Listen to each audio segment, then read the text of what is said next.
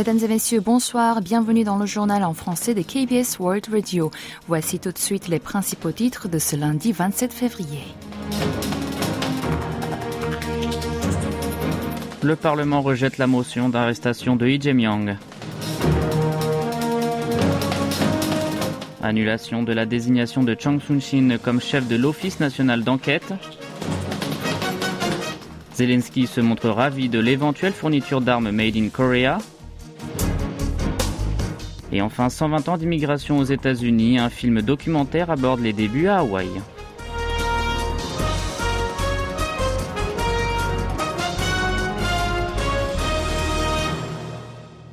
L'approbation de l'arrestation de Lee Jae-myung a finalement été rejetée à l'Assemblée nationale. Lors du vote qui s'est déroulé cet après-midi, 297 députés y ont participé.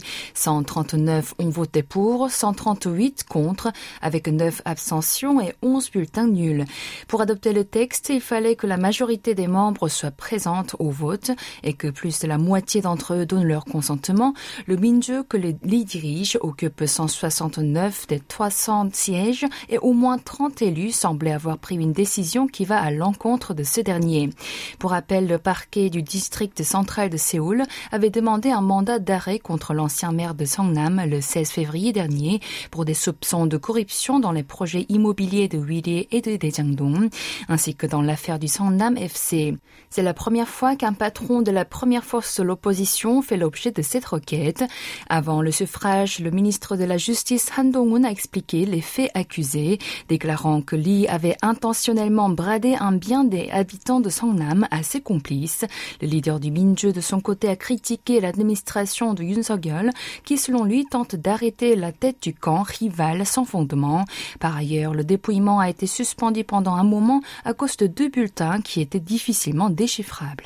Le président de la République, Yoon Seok-yeol, a annulé samedi dernier la désignation de Chang Sun-shin comme chef de l'Office national d'enquête.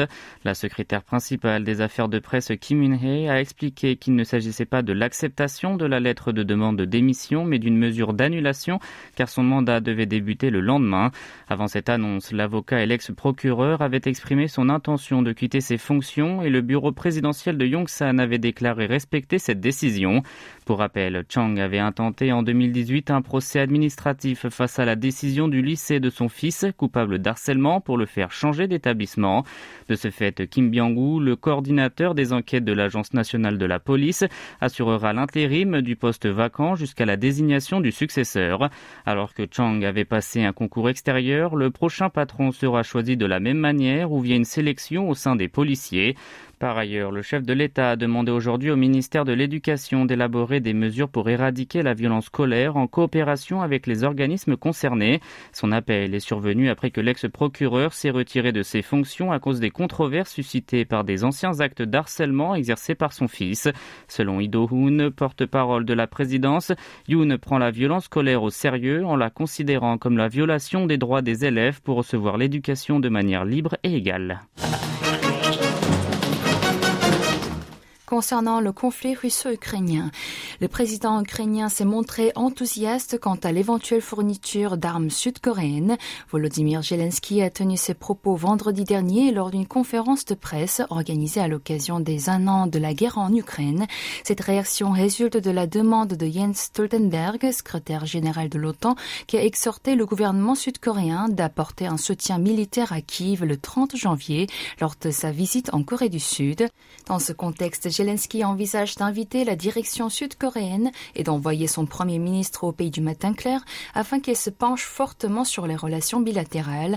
Le chef de l'État ukrainien a souhaité que Séoul trouve une occasion de venir en aide à son pays en expliquant qu'il est en discussion avec d'autres nations à ce sujet.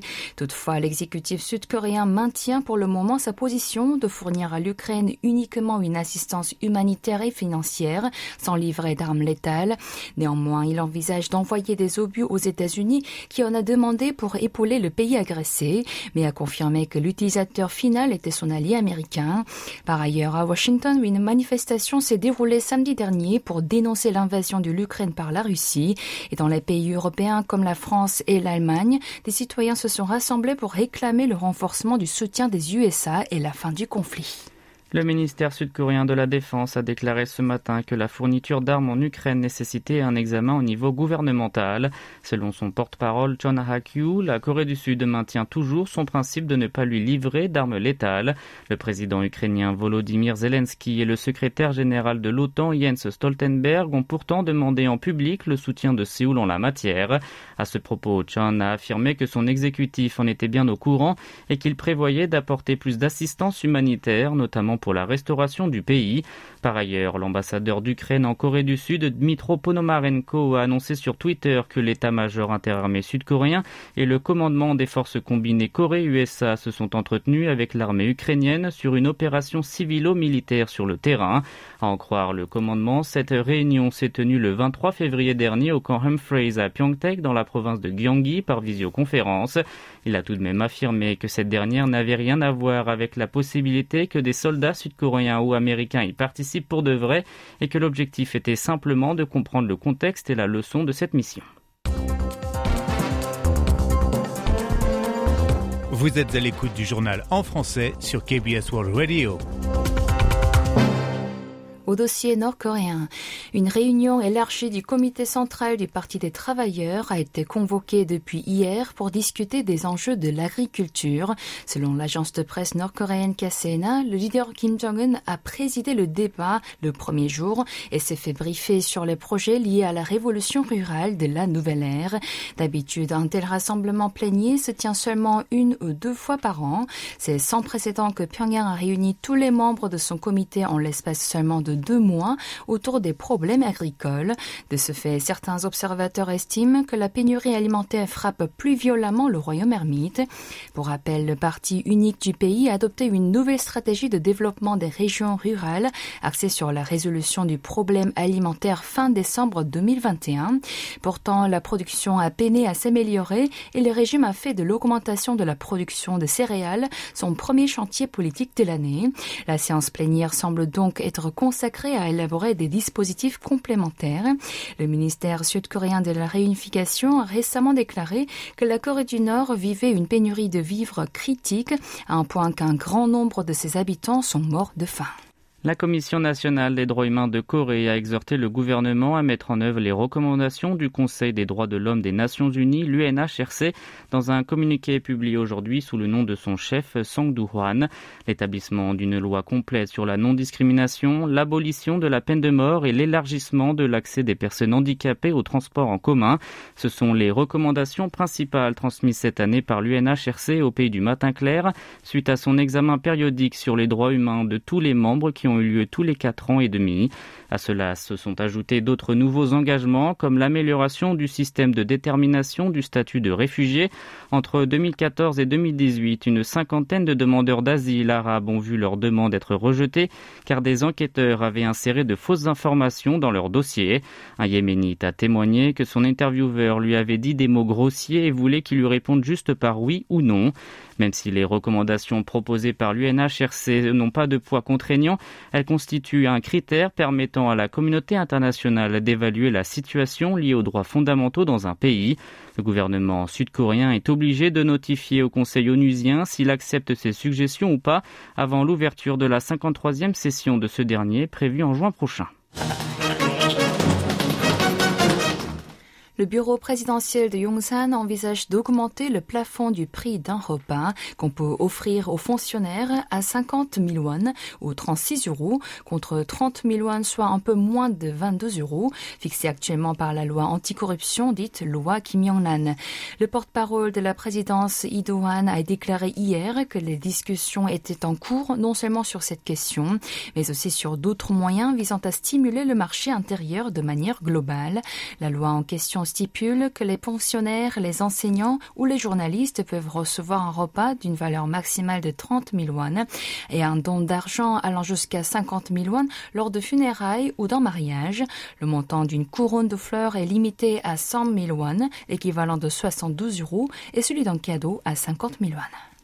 Et pour terminer, Pour les Sud-Coréens, Hawaï est surtout connue comme une destination phare pour partir en vacances, mais beaucoup ignorent que l'immigration coréenne en Amérique, qui date aujourd'hui de 120 ans, a débuté dans ces îles. Le court-métrage documentaire intitulé « Chansons d'amour d'Hawaï, leurs empreintes » décrit la vie parsemée de souffrances des ancêtres avec la musique coréenne.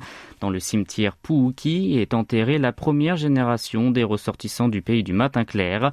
Le violoniste franco-sud-coréen Ignace Chang, qui est aussi un immigré dans cet archipel américain, interprète une chanson en douceur pour leur rendre hommage. Ce morceau, appelé « Chant d'espoir », s'est répandu en Corée après que le mouvement d'indépendance du 1er mars 1919 contre l'occupation japonaise est tombé à l'eau. Les Coréens, qui sont arrivés dans les fermes de canne à sucre d'un pays étranger il y a plus d'un siècle, avaient toujours gardé une lueur d'espoir pour la prospérité de leur patrie. Même s'ils ne pouvaient pas y retourner, ils ont collecté des fonds, faisant don des modestes sommes d'argent gagnées grâce à leur dur labeur pour aider leur pays d'origine à retrouver sa souveraineté. Lorsqu'ils ont entendu à l'autre bout du monde la nouvelle sur l'indépendance de la Corée, ils ont exprimé un enthousiasme inégalable. Le nombre d'expatriés coréens, qui était de 102 au début, a dépassé désormais les 70 000. Entre-temps, le premier président de la Cour suprême et la première lieutenant-gouverneure d'origine coréenne aux États-Unis sont nés à Hawaï. Selon la réalisatrice sud-coréenne Idy Nyang, qui s'est installée dans cet État américain il y a une dizaine d'années, elle partage beaucoup de choses en tant qu'immigrante dans les comportements et les mots de ses ancêtres ayant résidé dans ces îles. Si elle a baptisé son film « Chansons d'amour d'Hawaï », c'est parce que le patriotisme inséparable de leur vie l'a marqué. Il a affirmé qu'en regardant de près cette histoire d'immigration, on peut apprendre le respect d'autrui et l'importance de la tolérance.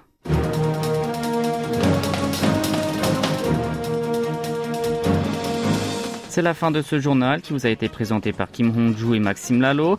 Merci de votre fidélité. Bonne semaine à l'écoute de KBS World Radio.